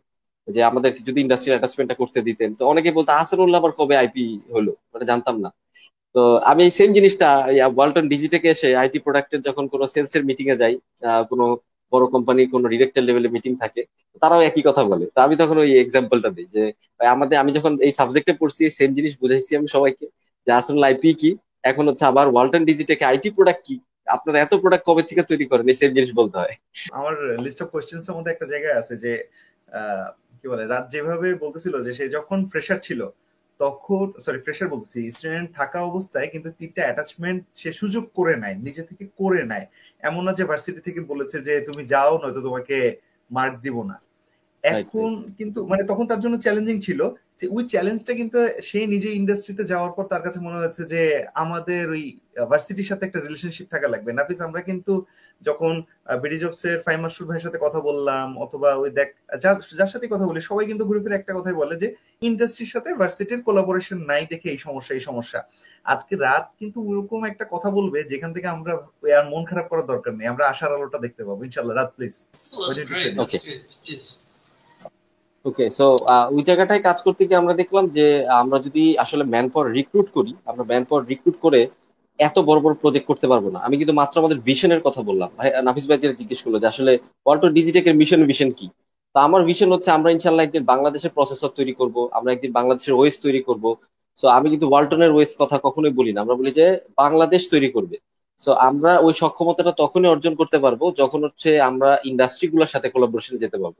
কারণ ইন্ডাস্ট্রি একটা প্ল্যাটফর্ম এটা একটা প্ল্যাটফর্ম যেখানে ল্যাব আছে, যেখানে আপনি ম্যান পাওয়ার পাচ্ছেন, যেখানে আপনি রিসোর্স পাচ্ছেন বাট আপনার যে ইউটিলাইজেশনগুলো করতে হবে, যেই আপনার, আমি যদি বলি যে বাংলাদেশের যে ব্রেইন যারা আসলে বাইরে চলে যাচ্ছে, তো সেই মানুষগুলোকে আমাদের দরকার এই জায়গাগুলো ডেভেলপ করতে। তো আমরা এমনও হয়, বাইরে যখন মিটিং করতে যাই, বড় বড় কোম্পানিতে দেখা যায়, বাংলাদেশি কোনো ভাইয়া বুয়েটে পড়ালেখা করছে বা আইটিতে বা আইবিএতে ছিলেন। এখন বাইরের অনেক ভালো একটা জায়গায় আছেন। আমরা হয়তো সাপ্লাই হিসেবে গিয়েছি, উনিও মিটিং এ ছিলেন। এরকম হয়েছে আমাদের সাথে। তো আমরা চাই যে ওই মেধাগুলা যদি বাংলাদেশে থাকে এবং আমাদের সাথে কোলাবোরেশন এসে কাজ করতে পারে, তো তখন কিন্তু আমরা এই ধরনের যে এইগুলো ভিশন আমরা বলি এগুলো একটা ড্রিম আসলে এগুলো ভেরি ডিফিকাল্ট মানে ডেভেলপ করা বাংলাদেশে কিন্তু ইম্পসিবল তো সেই জায়গাটা থেকে আমাদের কাজ করতে গেলে আমাদের রিসোর্স দরকার হিউম্যান রিসোর্স এবং স্কিলফুল রিসোর্স যারা আসলে এই লেভেলে এই ডেপতে কাজ করতে চায়। তো আমি মনে করি যে এই ডেপতে কাজ করতে গেলে আমাদের আসলে ইন্ডাস্ট্রি এবং একাডেমিক কোলাবোরেশনটা খুব দরকার। বাট সেটা আমরা কখনোই পাইনি। আমরা যখন স্টুডেন্ট ছিলাম তো ওই জায়গাটা থেকে আমাদের চেয়ারম্যান স্যার সবসময় বলতো যে, এই জায়গাটা একটা গ্যাপ আছে, এই জায়গাটা নিয়ে কিছু করা যায় কিনা আপনারা দেখেন। তার স্যার তার প্ল্যানিং আমাদের সাথে শেয়ার করে। যেহেতু আমরা অপারেশনটা লিড দিই, তো আমাদেরই দায়িত্ব এটা যে এই কাজটা করা। যেটা যেটা গ্যাপ আছে, যেটা আমি বললাম যে গ্যাপগুলো অ্যানালাইসিস করে এটাকে কানেক্ট করা ডট গুলোকে কানেক্ট করা। তো সেই জায়গাটা থেকে আমাদের একটা কাজ শুরু হয় যে, ঠিক আছে, আমরা তাহলে ইন্ডাস্ট্রির সাথে একাডেমিক যে কোলাবোরেশন আছে, কে করল, না করল, এত কিছু দেখার বিষয় আমরা একটা কাজ স্টার্ট করব। তো এটার ফলশ্রুতিতে আপনারা দেখবেন যে লাস্ট তিন, চার মাস হবে, আমরা বুয়েটের সাথে একটা এমওইউ সাইন করি। ফার্স্ট যে বুয়েটের সাথে স্টার্ট করি। মোটামুটি সব ইন্টারন্যাশনাল ন্যাশনাল নিউজ পেপার ঘাটলেই পাবেন। ওয়ালটন বুয়েট এমওইউ লিখলে চলে আসবে। সো ওইখানে আপনি দেখবেন যে আমাদের বুয়েটকে, বুয়েটের রাইস নামে একটা ডিপার্টমেন্ট ছিল। এখন সম্ভবত এটাকে আলাদাভাবে মানে স্বীকৃতি দেওয়া হয়েছে। ওই সময় ওইটা স্বীকৃতি ছিল না, বাট এখন একদম অফিসিয়ালি স্বীকৃতি দেওয়া হয়েছে বুয়েট থেকে। রাইস বিভিন্ন ডেভেলপমেন্ট প্রজেক্ট নিয়ে কাজ করে। হ্যাঁ যে বাংলাদেশের ইন্ডাস্ট্রিয়াল প্রবলেম বা হচ্ছে দেশের কোনো সমস্যা, সেখানে যেখানে রিসার্চ দরকার, তারা সেইগুলো নিয়ে কাজ করে, বাট তাদেরকে ইন্ডাস্ট্রিগুলো ফান্ডিং দেয়। তো ওই জায়গাটাতে আমরা বুয়েটের সাথে কাজ করতেছি এখন এবং ওইটাতেই আমাদের এমওইটা হয় যে বুয়েটের যেই রিসার্চগুলো হবে সেগুলো থেকে আমরা আমাদের যে ইন্ডাস্ট্রিয়াল প্রবলেমগুলো ফেস করি, সেগুলো তাদের সাথে শেয়ার করব এবং বুয়েটে কিন্তু এমন অনেক আছে আপনারা দেখবেন যে বুয়েটটা শুধু যে কোনো ইউনিভার্সিটিতে যে বাইরের যারা পিএইচডি করছে তারা অনেক সাপোর্ট করে অ্যালামনাই যারা আছে। তো আমরাও চেষ্টা করি যে এখন সমস্ত ইউনিভার্সিটি যারা অ্যালামনাইরা আছে তারা যারা বাইরের বিভিন্ন জায়গায় বড় বড় টপিকে পিএইচডি করছে তারা যদি ওই সিমিলার টপিকে বিএসসি তে পিএইচডি করে, ওটার আবার লেভেল টু লেভেল ফোর এসে মাস্টার্সে আবার সেটাকে আরও এক্সটেন্ড করে এবং পিএইচডি তে গিয়ে নিয়ে একটা ফাইনাল প্রোডাক্টের আউটকাম দিতে পারে, তাহলে কিন্তু ইন্ডাস্ট্রিয়াল যে সলিউশনের যে আমরা সারাদিন খুঁজতে থাকি, বাইরে আউটসোর্স করি, সেগুলো বাংলাদেশে সলিউশন করা সম্ভব। যে আপনি বিএসসি থেকে ওই প্রবলেম নিয়ে স্টাডি করে স্টার্ট করলেন, ওইটাতেই থিসিস করলেন মাস্টার্স ওইটার উপর করলেন লাস্টে ওই টপিকের উপর পিএইচডি করে ফাইনাল আউটকামটা বের করলেন। কারণ পিএইচডির সময় কিন্তু বড় বড় বিভিন্ন ইউনিভার্সিটি আমাদের যে ডক্টর স্যাররা আছেন, তারা ইনভলভ থাকে। সো তাদের এক্সপিরিয়েন্সটা যদি আমরা এখানে কাজে লাগায় সমাধান দিতে পারি, তখন আমাদের জন্য যে কোনো বড় ইন্ডাস্ট্রিয়াল প্রবলেম সলভ করা সম্ভব। নট অনলি ইন্ডাস্ট্রিয়াল দেশেরও যে কোনো সমস্যা সমাধান করা সম্ভব হবে। সো ওইটা থেকে আমাদের ম্যানেজমেন্ট চিন্তা করে যে, ঠিক আছে, আপনারা এখন স্টার্ট করেন। সো আমরা চিন্তা করলাম যে শুধু যদি ইউনিভার্সিটির স্যারদের সাথে মানে অ্যালাইন থাকি, তাহলে ওই যে যে গ্যাপটা যে, আমার তো দরকার স্টুডেন্টদের টিচাররা অবশ্যই ইম্পর্টেন্ট বাট স্টুডেন্টরা হচ্ছে কাজ করবে। সো ওদের জন্য একটা সুযোগ তৈরি করে দেওয়া দরকার। সো আমরা চিন্তা করলাম যে তখন আমরা তাহলে ক্যাম্পাস অ্যাম্বাসেডার লঞ্চ করব। একটা প্রোগ্রাম লঞ্চ করব, একটা প্রজেক্ট লঞ্চ করব, যেটার আন্ডারে আমরা বিভিন্ন প্রত্যেকটি ইউনিভার্সিটির সাথে আমরা একটা এগ্রিমেন্ট আসব। এগ্রিমেন্টে তিনটা ক্লস থাকবে। যে যে কোনো ধরনের কাস্টমাইজ আইটি প্রোডাক্ট যেটা আমি বললাম পিসিবি পিসিবিএ বা যেগুলো দরকার হয়, সেগুলো ওয়ার্টনের সাথে তারা একটা এগ্রিমেন্ট সাইন করে নিতে পারবে। সেকেন্ড পয়েন্ট হচ্ছে, আমরা যাচ্ছি যে আমরা যখনই কোনো কাজ করব যে কোনো ধরনের বড় প্রোগ্রাম হবে বা কোনো প্রোডাক্ট লঞ্চ হবে আমরা ইউনিভার্সিটি গুলোর সাথে বা স্কুল কলেজগুলোর সাথে বা তাদের স্টুডেন্টদেরকে একটা সেমিনারের মাধ্যমে এই প্রোডাক্টগুলো সম্পর্কে, এই টেকনোলজি সম্পর্কে একটা আইডিয়া দিব।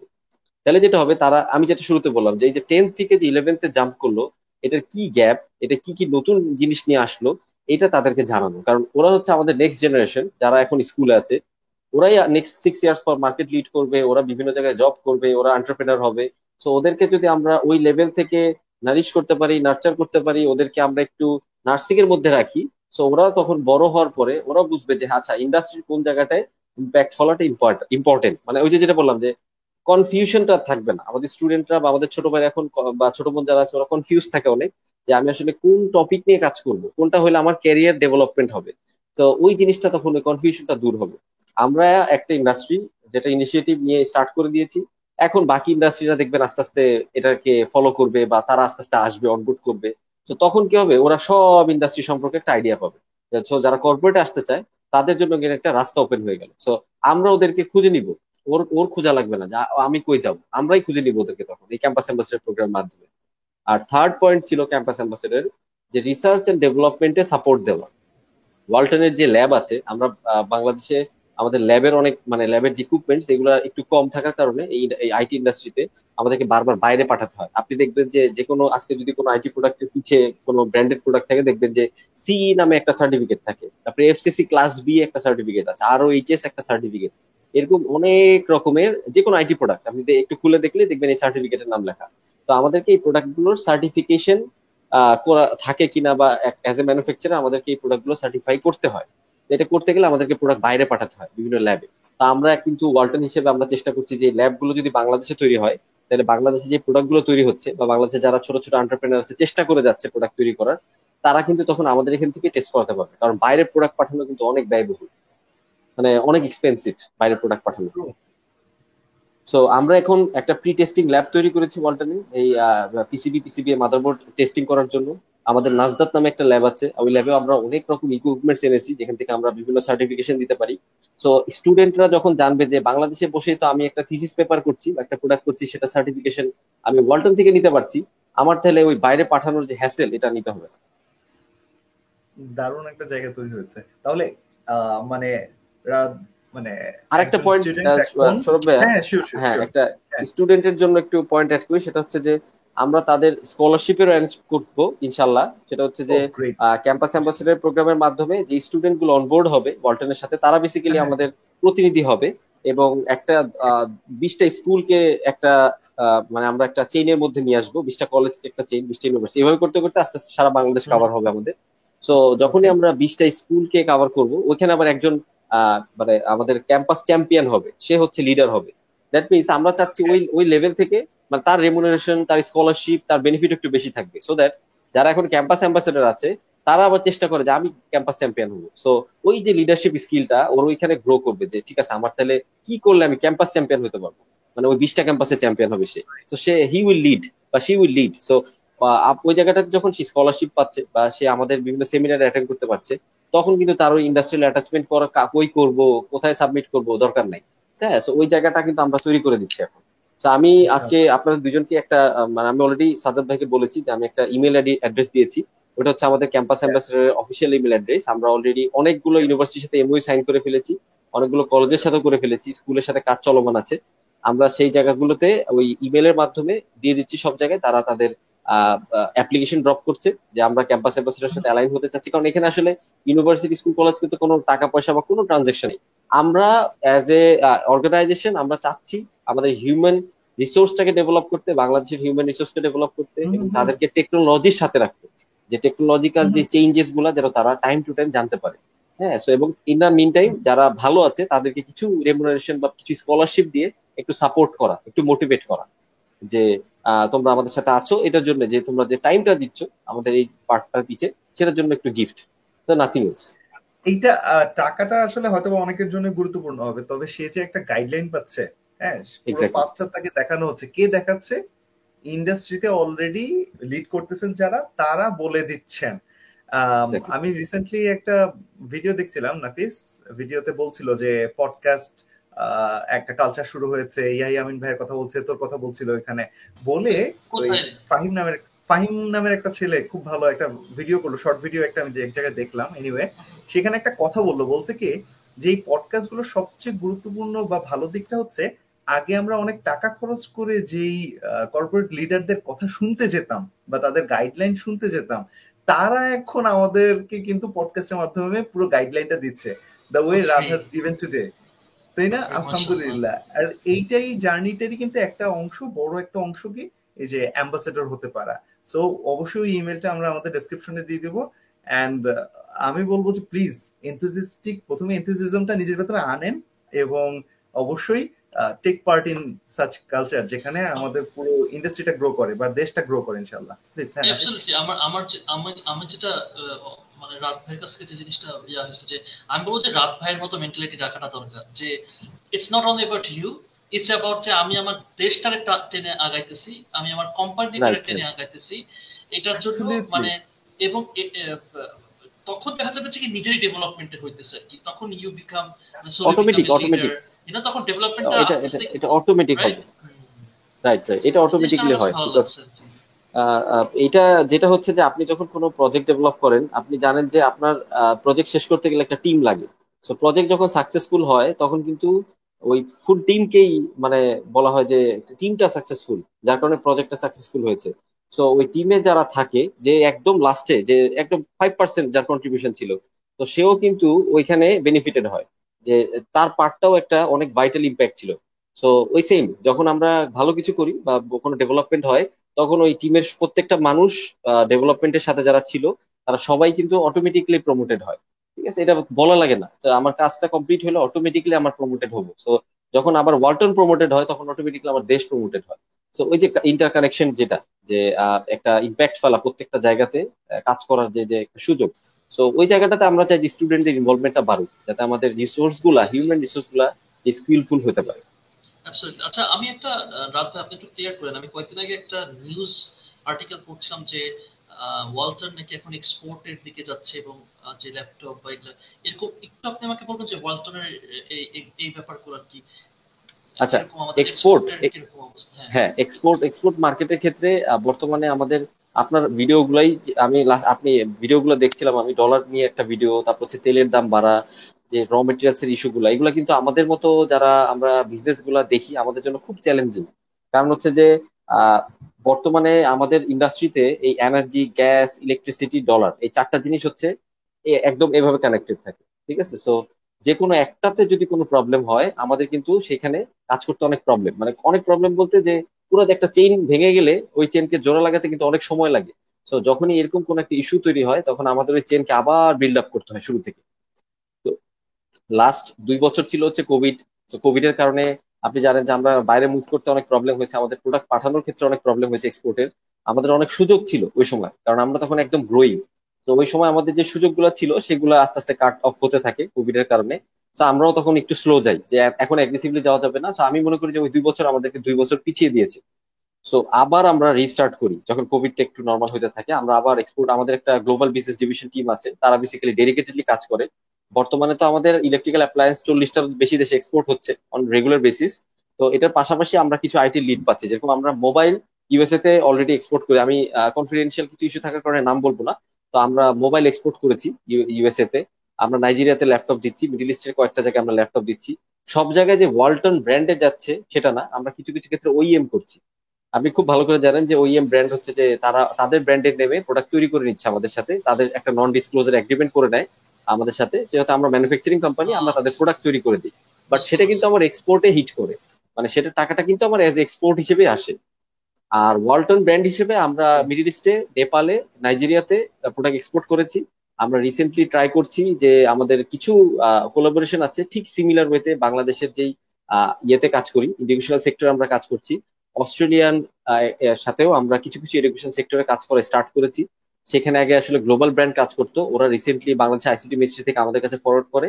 তো তারপরে আমরা ওদের সাথে কাজ করে স্টার্ট করেছি। তো আশা করি ওইখানেও আমরা একটা ভালো লিড পাবো ভেরি সুন এক্সপোর্টে তো এক্সপোর্টটা আমরা খুব আস্তে আস্তে আগাচ্ছি। বাট ফ্রেট কস্টটা কিন্তু এখনও অনেক হাই এবং আনস্টেবল ফ্রেটের যে প্রবলেম আপনারা জানেন যে কনজেশন পোর্টের এটা নিয়ে যদি আরেকটু মানে আপনারা একটা পডকাস্ট করেন, আমি মনে করি মানুষেরও অনেক ইজি হবে, সুবিধা হবে জানতে, যে পুরো ওয়ার্ল্ডে ফ্রেটের অবস্থা কিন্তু এখন আনস্টেবল এবং খুবই অস্বস্তিকর একটা অবস্থায় আছে যে আপনি কোনো প্রোডাক্টের লিড টাইম প্রপারলি ডিটারমাইন করতে পারবেন না বিকজ অফ দিস কনজেশন মানে এক একটা পোর্টের এক এক অবস্থা এবং হঠাৎ করে লকডাউন হয়ে যাচ্ছে, বিভিন্ন সবচেয়ে বিজি পোর্টগুলো হঠাৎ করে লকডাউন হয়ে যায়, দশ দিন পিছিয়ে যায় শিপমেন্ট সো দ্যাট মিনস আপনি কিন্তু আপনার এন্ড কাস্টমারকে সার্ভ করতে পারেন না।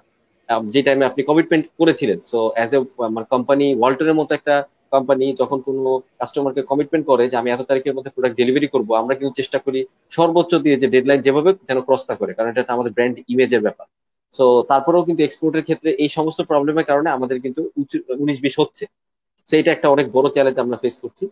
বাট ইয়াস আমরা যে কান্ট্রিগুলোর নাম বললাম, আমরা সেই কান্ট্রিগুলোতে already IT product export start করেছি।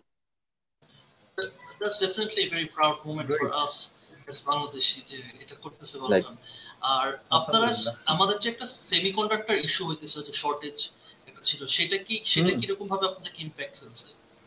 আমাদেরকে সেটা মারাত্মকভাবে ইম্প্যাক্ট ফেলেছে। আমি যেটা বললাম যে আমি দুই বছর কিন্তু আমরা আলটিমেটলি পিছিয়ে গিয়েছি ওই সেমিকন্ডাক্টর ইস্যুর কারণে। এটা ছিল কোভিড এর সময়। সেমিকন্ডাক্টর একটা গ্যাপ তৈরি হয় এবং সেই গ্যাপটার ইম্প্যাক্ট এখনও আমাদের আছে। আপনি দেখবেন যে বর্তমানে মার্কেটে আইটি প্রোডাক্টের প্রাইস আপনি কোভিড এর আগের সাথে যদি এখনকার প্রাইস কম্পেয়ার করেন অলমোস্ট ফিফটিন থেকে টোয়েন্টি পার্সেন্ট হাই সো এইটা হাই হওয়ার কারণ হচ্ছে যে, আমাদের কিন্তু বাংলাদেশে সেমিকন্ডাক্টর ইন্ডাস্ট্রি নাই বর্তমানে। আমরা চিন্তা ভাবনা করছি যে, ছোটখাটো কোনো ইন্ডাস্ট্রি সেমিকন্ডাক্টর ইন্ডাস্ট্রি স্টার্ট করা যায় কিনা। সো কিন্তু বর্তমানে যেহেতু ফুললি ইম্পোর্টের উপর আমরা ডিপেন্ডেন্সি আছে আমাদের সো আমাদের ওই সেমিকন্ডাক্টর ইন্ডাস্ট্রির সাপ্লাই চেনে একটা বিশাল বড় গ্যাপ তৈরি হয় ওই সময়টাতে। তো আমাদের মার্কেটের যে কমিটমেন্ট ছিল, আমরা কিন্তু আসলে সেই কমিটমেন্টগুলো টাইম মতো ফুলফিল করতে পারিনি ওই গ্যাপটার কারণে সেমিকন্ডাক্টর ইন্ডাস্ট্রি যে প্রবলেমটা হয়।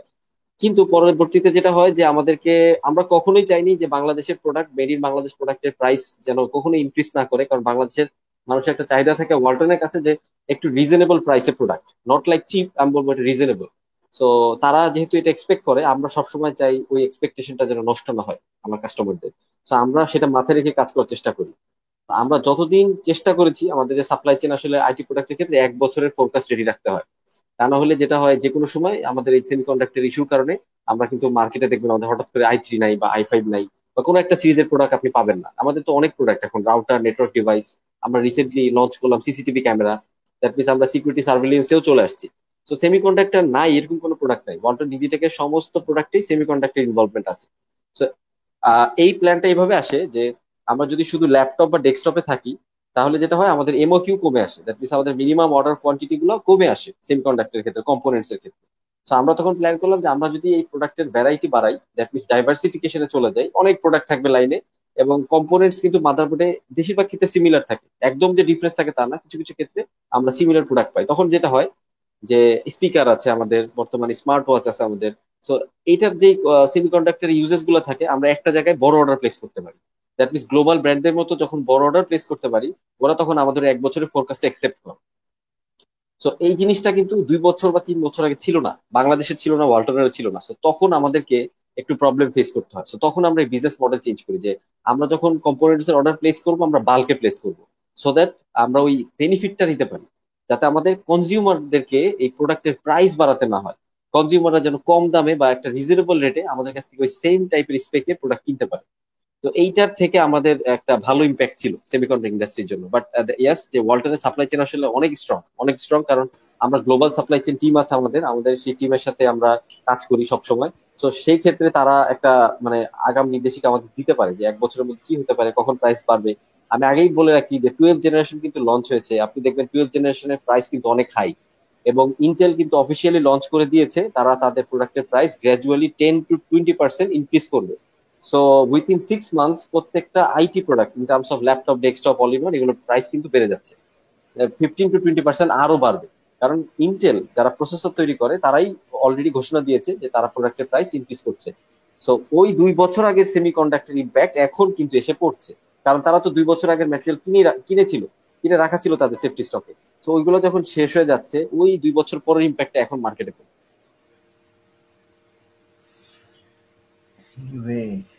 নাফিস আমার আমার একটা গুরুত্বপূর্ণ জায়গা মানে একটা রাতের কাছে জানার ছিল। রিসেন্টলি আমি দেখলাম হচ্ছে ই ওয়েস্ট ম্যানেজমেন্ট নিয়ে কিন্তু ওয়ালটন ভালো কাজ করছে। So would love to know about it Walton আসলে মানে এইদিকে কি কি ফোকাস করছে? আর এই ক্ষেত্রে আমাদের কোনো লাভ আছে কিনা? আমাদের কোনো পাওনা আছে কিনা? প্লিজ আচ্ছা হ্যাঁ এটা আসি। সেটা হচ্ছে যে মানে অডিয়েন্সের জন্য একটু কনটেক্সট দেওয়া উচিত ম্যানেজমেন্টটা বলেন আর কি হ্যাঁ। Okay okay so US management হচ্ছে যেহেতু আমি এতক্ষণ মাদারবোর্ড তারপর পিসিবি পিসিবি এর কথা বললাম এগুলোতে একটা টাইম পর নষ্ট হয়ে যায়। যে কোনো যে কোনো আইটি প্রোডাক্টের ক্ষেত্রে মানুষ মতো যে একটা সার্টেন টাইম পর মানুষ মরে যায় সিমিলার ওয়েতে কিন্তু আইটি প্রোডাক্টের ক্ষেত্রেও সেম যে একটা সার্টেন টাইম পর প্রোডাক্টটা তার লাইফ টাইম শেষ হয়ে যাওয়ার পর তার এন্ড অফ লাইফ ঘোষণা করতে হয়। তো যখন প্রোডাক্টের এন্ড অফ লাইফ ঘোষণা হয়, তখন আমরা কি করি? আইটি প্রোডাক্ট আমাদের এই যে বিভিন্ন রাস্তা দিয়ে যায় বা ভাঙানি দোকান টোকান আমরা ফেলে দিই বা সেল করে দিই। তো এই প্রত্যেকটা পিসিবি আপনাদের যদি বাসায় এরকম নষ্ট পিসিবি থাকে, আপনি দেখবেন ভালো করে যে পিসিবির মধ্যে অনেক দামি দামি কিছু আমাদের এলিমেন্টস থাকে। হ্যাঁ যেরকম হচ্ছে ক্যাডমিয়াম তারপর হচ্ছে প্লাটিনাম গোল্ড সিলভার এগুলো থাকে। তো ই ওয়েস্টটা কিন্তু এখন পৃথিবীর অনেকগুলো দেশ ই ওয়েস্ট নিয়ে বিজনেস স্টার্ট করেছে যে ই ওয়েস্টটাকে তারা কালেক্ট করে। দ্যাট মিনস তারা এই যে বিভিন্ন রকম ইলেকট্রনিক্স আইটেমের যে মাদারবোর্ডগুলো থাকে, যে র্যামের মধ্যে যে চিপগুলো থাকে, যে প্রসেসরগুলো থাকে, এগুলো তারা কালেক্ট করে কালেক্ট করে এগুলো আবার তারা আলাদা করে সেগ্রিগেট করে। তারা এখন অটোমেটিক প্রসেসেই করছে। বাংলাদেশে এখন অটোমেটিক কোনো প্ল্যান্ট নেই বাট তারা এই পৃথিবীতে অনেক আগেই অন্যান্য যে ডেভেলপিং কান্ট্রি গুলো বা ডেভেলপড হয়ে গেছে যে কান্ট্রি গুলা, তারা কিন্তু এটার প্র্যাকটিস স্টার্ট করে দিয়েছে। কারণ তাদের এই আইটি প্রোডাক্টের কনজামশন অনেক বেশি। কারণ ইউএসএ বা ইউরোপিয়ান বড় বড় কোম্পানিগুলো বা বড় বড় যেই আমরা বিভিন্ন বাসা বা যে কোনো জায়গায় আপনি ভিজিট করতে যাবেন হোটেলে যাবেন, দেখবেন কি আর্টিফিশিয়াল ইন্টেলিজেন্স চলে আসছে। সো আর্টিফিশিয়াল ইন্টেলিজেন্স এর ব্যাক এন্ডে কাজ করে কিন্তু এই মাদারবোর্ড দ্যাট মিনস আপনাকে ওই যে ইনপুটটা দিবেন আপনি, আপনার ইনপুট দিতে গেলে তো একটা বোর্ড লাগবে, একটা মাদারবোর্ড লাগবে, যেটার মাধ্যমে আপনি আপনার সিগন্যালটা পাস করবেন। সো এই মাদারবোর্ডই নেক্সট জেনারেশনের জন্য একটা বড় হুমকি হয়ে দাঁড়াবে। কারণ আপনি সব কিছু আইটি দিয়ে কন্ট্রোল করতে চাচ্ছেন টেকনোলজি বেসড আপনার লাইফ কি ইজি করতেছে। বাট এটার ব্যাক এন্ডে তো একটা ডিভাইস কাজ করে। সো ওই ডিভাইসটা তো একটা সার্টেন টাইপ নষ্ট হয়। সো ওই থট থেকে আসে আসলে যে, বাংলাদেশে তো সেম আমরা যেহেতু আইটি কে অ্যাডপ্ট করেছি, আমরা ডিজিটাল বাংলাদেশ ঘোষণা দিয়েছি, আমরা স্মার্ট বাংলাদেশ করতে চাচ্ছি, আমরা আইটির উপর অনেক বেশি ফোকাস বাড়াচ্ছি। সো দিন শেষে কিন্তু তার মানে আপনার এই ইউএসটির পরিমাণ বেড়ে যাচ্ছে। তা আমরা গত বছর একটা ইনিশিয়েটিভ নেই ওয়ালটন ডিজিটেক থেকে, যে আমরা এক্সচেঞ্জ অফার দিব আইটি প্রোডাক্টের উপরে। সেটা ক্ষেত্রে শুধু ল্যাপটপটাই ছিল। তো, পরিবেশের প্রচুর ক্ষতি হয়। এই এই প্রোডাক্টগুলো কিন্তু পরিবেশের সাথে কখনোই ডিজলভ হয় না। তো আমরা তখন চিন্তা করি তাহলে একটা এক্সচেঞ্জ অফার লঞ্চ করি, আমরা দেখি যে কীরকম সারা পাই। আমরা এই ওয়েস্টগুলো ওয়ালটনে কালেক্ট করে নিয়ে আমরা রিসাইকেল করব। তো মানে প্রচুর সারা পাই আমরা, প্রচুর। মানে আমাদের বিগত বছরে যতগুলো অফার ছিল ওয়ালটনে এই সবগুলো অফারের চেয়ে বেশি সারা পাই হচ্ছে আমরা এই আইটি ওয়ালটন ল্যাপটপ এক্সচেঞ্জ অফারে দ্যাট মিনস আপনি যে কোনো ওয়ালটনের ব্র্যান্ডের ল্যাপটপ বা যে কোনো ব্র্যান্ড যে কোনো ব্র্যান্ডের প্রোডাক্ট দিয়ে যাবেন আমাদের ওয়ালটন প্লাজা বা সংশ্লিষ্ট আমাদের যে কর্নারগুলো আমরা উল্লেখ করে দিচ্ছি। সেখানে এবং আপনি সেটার এগেনস্টে একটা নির্দিষ্ট পরিমাণ ক্যাশ ভাউচার বা ডিসকাউন্ট অ্যাভেল করে আপনি নতুন একটা প্রোডাক্ট নিয়ে যেতে পারবেন ওয়ালটনে দ্যাট মিনস আপনি পুরনকে ফেলে দিয়ে নতুন প্রোডাক্ট একসেপ্ট করলেন। সো সেই জায়গাটা থেকে আমরা, আমাদের জন্য কিন্তু অনেক বড় হ্যাসেল ছিল। এই প্লাজাতে এই ভাঙ্গা প্রোডাক্ট মানে এমনও ছিল, আমরা এমনও প্রোডাক্ট পেয়েছি, ভিতরে কিচ্ছু নাই জাস্ট একটা কেসিং দিয়ে চলে গেছে।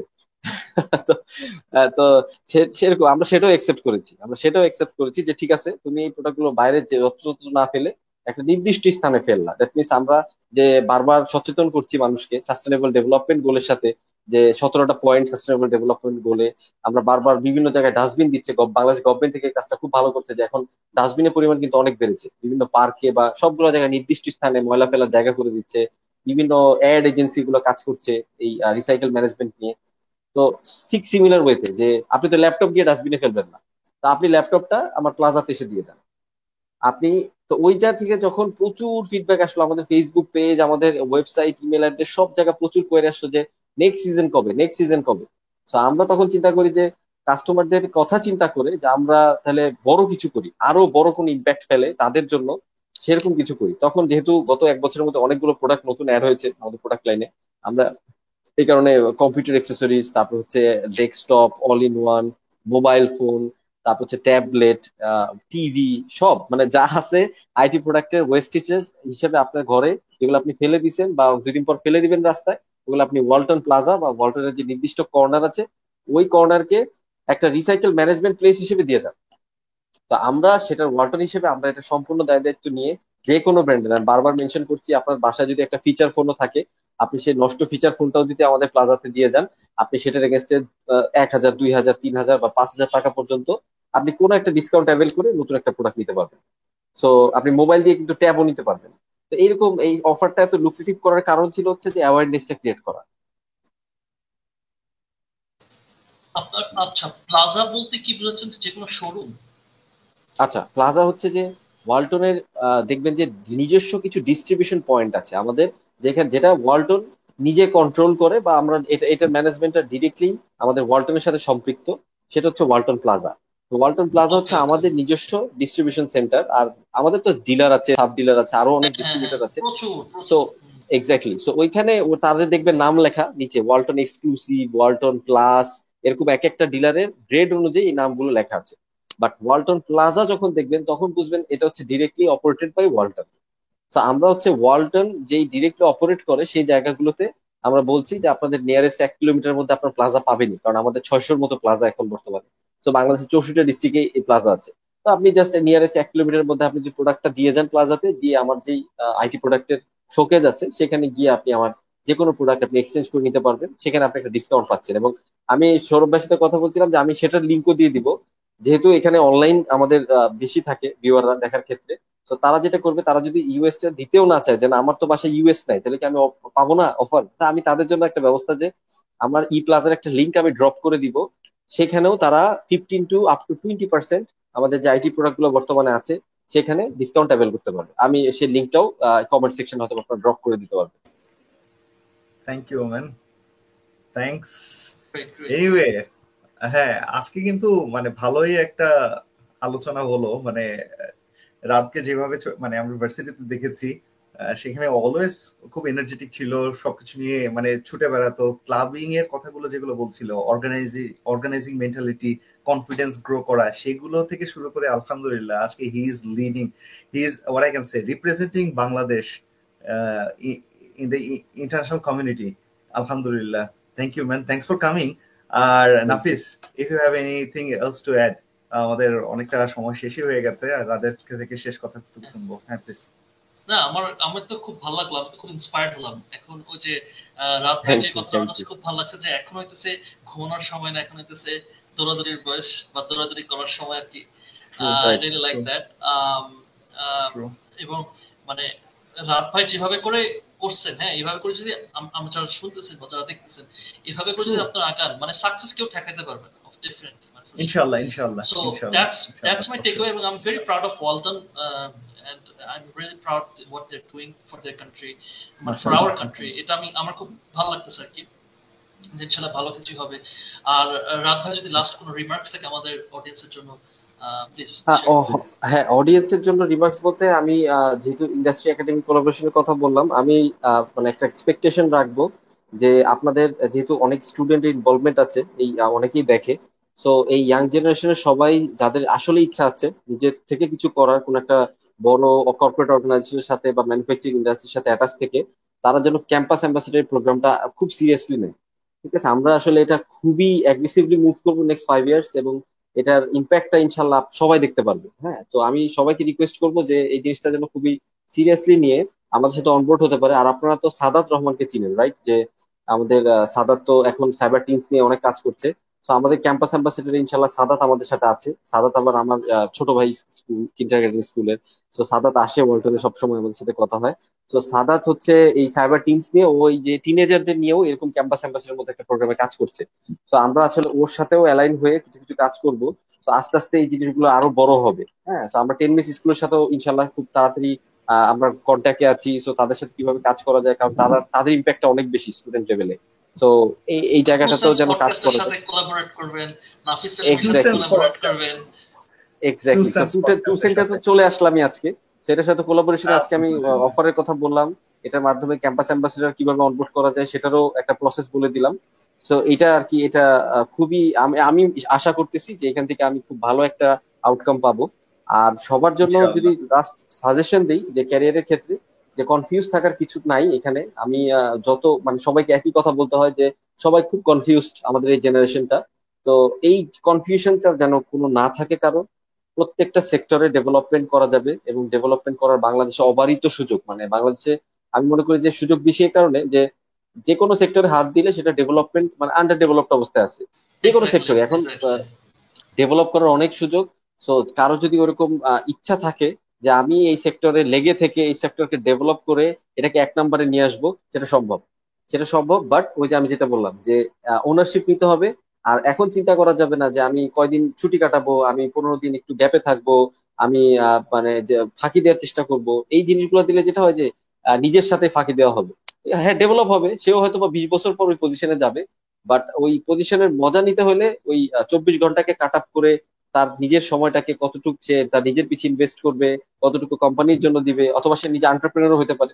নো প্রবলেম বাট সিমিলার ওয়েতেই সব জায়গায় সময় দিতে হবে। আন্টারপ্রেনারশিপ হোক, তার নিজের কোম্পানি হোক, আলাদা বাইরের মানুষের কোম্পানি হোক, বা যেখানেই থাকুক। বাট টাইমটাকে একদম সুন্দর করে প্লট করে নিয়ে না কাজ করলে এটা আসলে ডেভেলপমেন্টটা এত দ্রুত সম্ভব না। ডেভেলপমেন্ট হবে, সব সব জায়গায় হবে, সময় বেশি লাগবে, এই আর কি। মানে আমাদের আইটি ইন্ডাস্ট্রি এত ফাস্ট গ্রোর কারণ হচ্ছে আমি আপনার, আমি, আপনাদের দুজনকে আমি বলব একদিন ইনশাল্লাহ আমি ওয়ালটন ফ্যাক্টরি ভিজিট করাবো। আপনারা আসবেন। তো তখন আপনারা দেখবেন যে থার্টি টু থার্টি ফাইভ হ্যাঁ thirty to thirty five thirty to thirty five এজের মধ্যেই আমাদের সব ইঞ্জিনিয়াররা যারা এখানে কাজ করে। সো দ্যাট মিনস কিন্তু একটা ইয়াং জেনারেশন এই এত চ্যালেঞ্জিং একটা প্রোডাক্ট লিড দিচ্ছে। তো আমি প্রথমে বলেছি যে আমাদের ডিএমডি মানে ডেপুটি ম্যানেজিং ডিরেক্টর লেখত আলী স্যার এবং আমাদের যে চেয়ারম্যান স্যার আছেন, ওনারা দুইজন খুবই ভিশনারি এবং ওনারা যেই পাথে এখন কাজ করছে বা আইটি সেক্টরকে ডেভেলপ করার জন্য খুব ক্লোজলি আইসিটি মিনিস্ট্রির সাথে এডুকেশন মিনিস্ট্রির সাথে কাজ করছে। তো এটা আসলে মানে তুলনা করা যায় না। আর আপনারা তো দুজনই আদমশুমারিতে পার্টিসিপেট করেছেন রাইট আপনার বাসায় তো লোক যাওয়ার কথা। ট্রু হ্যাঁ তো ওই ওই ওই ওই ট্যাবটা কিন্তু ওয়ালটনের তৈরি করা। হ্যাঁ ওই ট্যাবটা আমাদের ওয়ালটন হ্যাঁ ডিজিটেক থেকে দেওয়া ওটা নিউজ দেখছিলাম। রাইট রাইট রাইট তো আমি আমরা আমি তো সরি আমি কিন্তু আসলে I really got fascinated with ওই স্মার্ট ওয়াচ মানে আচ্ছা, অন্তরে যে নতুন নতুন ক্লিক মনে হয় না কি জানি নামটা কি? টিক টিক এই যে ঘড়ি টিক, টিক টিক। টিক যেটা আছে রাইট রাইট আমাদের প্রোডাক্টের মানে নামগুলো কিন্তু খুব ইন্টারেস্টিং আমাদের রাউটারের নাম কিন্তু Taranga? So we know what is Taranga right so router ব্র্যান্ডের নাম হচ্ছে তরঙ্গ। তো এরকম স্পিকারের নাম কোরাস হ্যাঁ তো এই নামগুলো কিন্তু খুব মজার। গ্রেট ইন্টারেস্টিং তো আসলে নাইস নো থ্যাঙ্কস থ্যাঙ্কস রাত Alright, thank you so much, Well, রাত ভাই thank আসার you. জন্য Uh, we really appreciate you uh, giving your time. অনেক ভালো ভালো ভালো ডিসকাশন হলো থ্যাংক ইউ সো মাচ আপনাদের তাহলে আমরা এখানে একটা কনক্লুশন করি। তাহলে সাজ্জাদ বিদায় দিয়ে দিই সবার সাথে। ইয়েস Alright, ঠিক আছে, thank you. আমরা কনক্লুড করছি আর কি। Yeah, thank, Alright, thank you so much. thank- জি থ্যাংক ইউ থ্যাংক ইউ রাত এবং thank you to audience for watching and listening to our podcast Subscribe. হ্যাঁ সাব ডেফিনেটলি সাবস্ক্রাইব করব এবং আমরা প্রতি টিউসডে সন্ধ্যা সাতটার সময় নতুন পডকাস্ট দিয়ে থাকি। সো দেখা হবে next Tuesday seven PM till then ভালো থাকবেন। আসসালামু আলাইকুম। আসসালামু আলাইকুম।